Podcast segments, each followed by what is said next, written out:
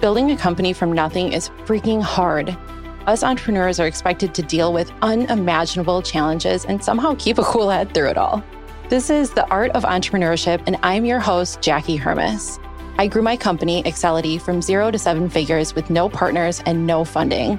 The Art of Entrepreneurship is a show where we cut through the BS and dig into what it actually takes to start and grow a company. If you give me your time, I promise it won't be wasted. Now let's get to work.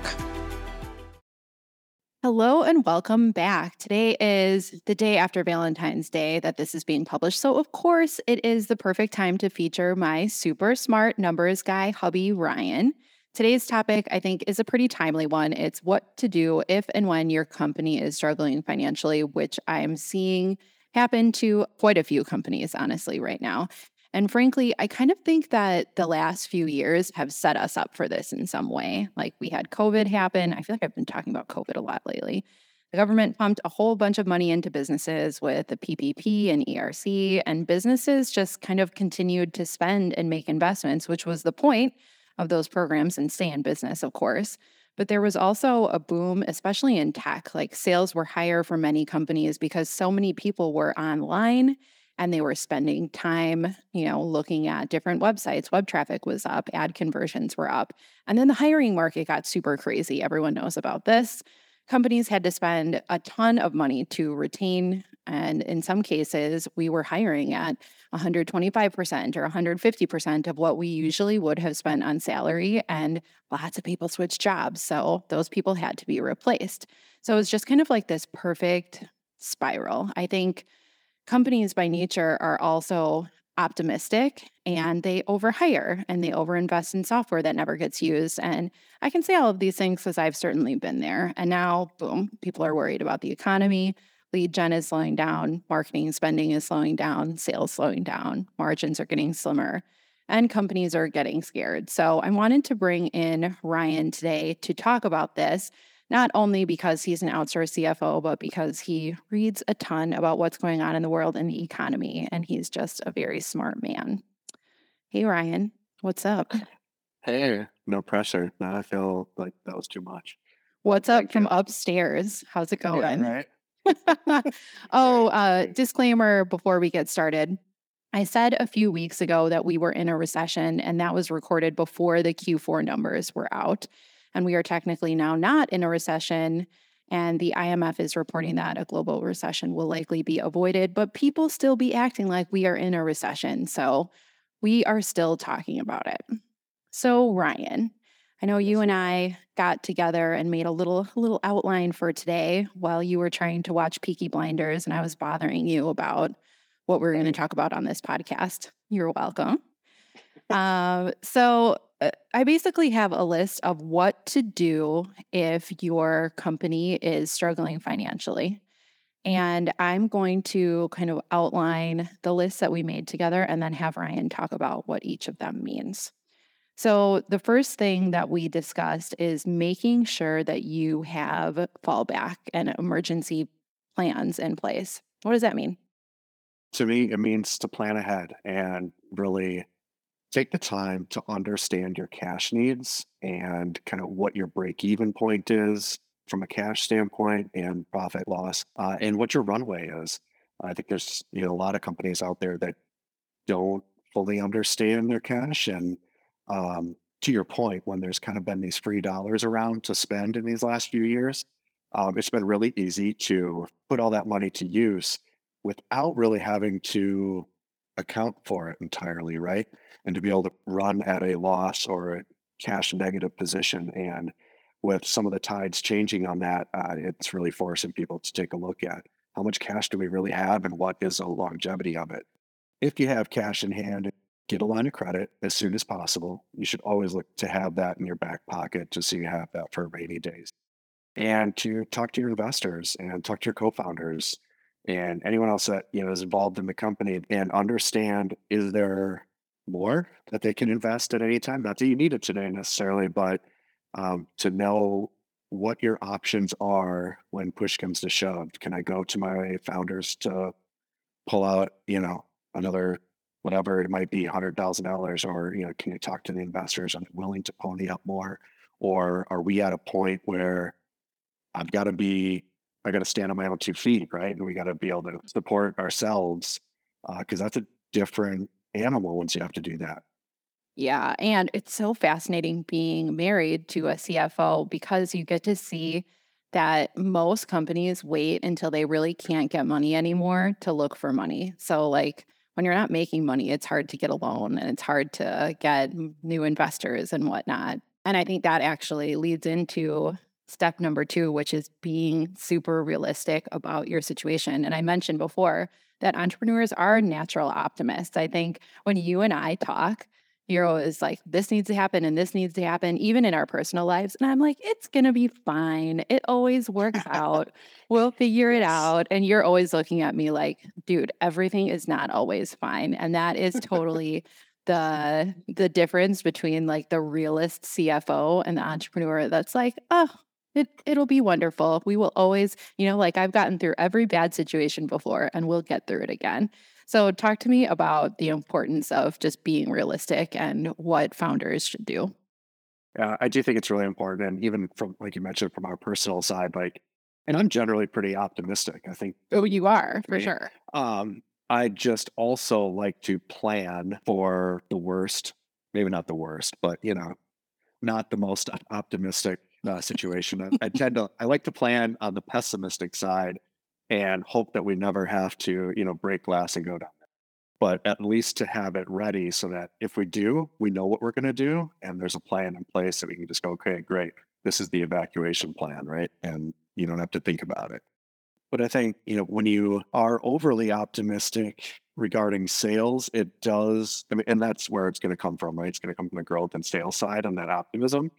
And when that happens, and assuming you're doing the forecasting and projections to understand your cash runway and what that looks like, you can really shoot yourself in the foot and set yourself up for failure. Because if you're overly optimistic and then all of a sudden you start missing those numbers, when you think you have cash that's going to last you six months, well, if you miss your sales targets, you know, rather significantly for a couple months, you might be out of cash in month 3 mm-hmm. And so it can, yeah, and so it can really sneak up on you. Um, and again, not that you want to be super pessimistic, but you know, maybe set your projections from a planning standpoint a little lower, not at the best case scenario, so that you are understanding that okay, if we only hit this, we got cash for three months versus six, which means I should be talking to investors and whatnot today, or yeah, adjusting some other plans uh, to understand that okay, I need to I need to make my cash last six months. So we need to look at what's coming in from a sales lead standpoint, you know, weekly to make and understand where we're at and be making those adjustments accordingly. Bro, why are you talking crap about me on my own podcast? I'm not. I'm just kidding. I'm totally messing with you, but also like like I said, I have definitely been there because I am super optimistic about like sales and growth. And that's why I need people like you in my life that are like, let's find like the realistic midpoint where I'm always just like pushing and stretching. But I've learned the hard way that that is not always well, the best policy. But I do think those goals, like the pushing and the stretching, are good for, they're good for you and they're good for mm-hmm. the team, right? To stretch and go, hey, we can do better. We can do, we can always move faster, do better, right? Um, so I think from like a just pushing your team and trying to get the most out of what you have, the resources you have. It's, the right approach, obviously, if you're telling the story right and not like wearing people down. But right, um, right. you know, it's the right approach. It's just when you comes back to the finance side and really going, okay, yeah, I understand. You know, Jackie, you're pushing the team and you're saying you're going to be here, but for my financial and the cash side, I'm going to like cut that down to 80% mm-hmm. and just go like, from a planning standpoint, let's plan at 80. If you hit 100% of what you're talking about, awesome. You won't have to worry about your cash, you know, whatever. But I'm going to plan for less. Yeah, I think that makes a lot of sense. I'm kind of going to combine a few of these next yeah. bullets.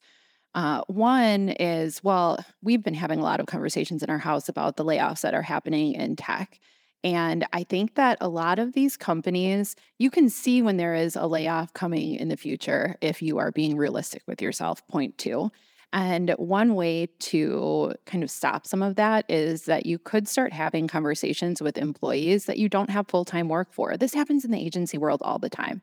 Like we have lots of different functions that we run within a small team. And therefore, we don't always have full time work for everyone. And some people have half time work and some people have more than full time work. But I think if you let people know what's going on, then they can start looking. You can be a reference for them and it can be mutually beneficial for both parties. But I think it is very scary to do this from a leadership perspective because you don't want your team to think the whole dang company is blowing up. And that kind of leads Mm. into the talking to your team and being honest part, which I think leaders in general are not honest enough about their cash situation, about what's happening within the company. Yeah, I think like you touched on before, I mean, the economy, we just got pretty good news for Q4. So like, you know, GDP is still up. It was nearly 3%. The job market was still really strong. There were over 200,000 jobs added, which is above ex- both were above expectations. Uh, inflation is coming down. So like from that standpoint, the job market's still strong. So there are a ton of open positions. So in the end, having those conversations, yeah, might be in the best interest of both parties, right? And on the flip side, when you bring people into the situation, especially the individuals that, you know, like your leadership team, and the more honest you are with them, I think most people, many people would be amazed at how how much people are willing to help when they know the real story or the full Yeah. and have a full understanding. Yeah. I think a lot of leaders think that they have to carry that weight on their own. And while at the end of the day, it is your responsibility to handle it, I definitely think people are willing to dig in and ride with you. And you can really get respect for being honest versus, you know, making people jump to their own conclusions. And that's a really good way to lose that respect. So, if you are struggling financially, you've gotten to the point where you're being realistic about your situation and you know that some cuts need to be made, the next step is to evaluate all of your costs to see what can be reduced. I know that we've had to do this a few times within the last 10 years of Accelity, and I know that you've been working with some clients that have to do it too. So, what Mhm. costs are you typically looking at, Ryan? Yeah, and I was gonna say too, I mean, you see it in the market some today too, right? They're not necessarily even startups anymore, but you know, when you have a lot of investor dollars and the V and the VC funds are propping you up for a long time, at some point the company needs to be profitable. And and again, you know, you hope that's way down the road and you're growing like crazy. But so at some point you got to level the field from an expense side and you got to put everything on the table and go through and take a look at everything you have in terms of you know software licenses. Are you using them all? It's surprising when you really do an audit of those things and go, oh yeah, we signed up for this, you know, three years ago and nobody uses it anymore. Or we replaced it with some other tool and kind of forgot to turn off because it's uh, you know, auto renewal every month. Mhm. Um, That's happened to us a bunch of times, and we're like, "Oh, this" and it's it could be like a little tool that's a $100 a year or whatever it may be, and those aren't huge costs, but they super add up when you just have things on autopilot that you're not using. That happens at home too. Oh yeah, absolutely. Um, and then, you know, even looking at resources that you have, again, that are so whether it's software or resources, people that you're using that are on retainer, or you know, are you taking full advantage of what you're paying for? And even if you are utilizing, so like if it's me as an example, as an outsourced contractor, you know, are you utilizing the time that you're paying for? And even if you are, you know, talk to your vendors about renegotiating your terms potentially and uh, you know, be honest about your situation if you need to and reassess how many hours or whatever you're paying for, or maybe the rate that you need. I like that we're 2 vendors and we're like, "You can renegotiate." However, I do. I mean, it's, yeah, oh, I mean, this just is the right now with me, but Don't do it to me, but do it to other people. This right, is a right. Thing though. vendors, yeah. a lot of companies get to the point where they need to renegotiate and then they're just like, ah, we can't work together anymore, you know, and they just Yeah. terminate the contract instead of having the conversation to like, can we scale this back or can we look at all of the money that we're spending and make sure that it is being spent in the best possible ways, especially in marketing? You have to absolutely have a really solid grasp on where your money is being spent and what's coming of it because otherwise it's it's kind of pointless, right? And there's no Yeah. It's tricky in marketing because there's no like direct line ROI for every single thing that you do. Like you can't ex- exactly assign like deal value and revenue to awareness, for example. However, you can make those connections, and good marketers should be able to make a case for why certain spend should continue. But evaluating that spend right now, especially for the companies that are struggling a little bit financially, no brainer. Yeah. And I'd really challenge people to think about as you're going through kind of like your expense line items, like, is it truly a must have? The business can't operate without it? Or is it a nice to have or a nice feature or just cushion somewhere, you know?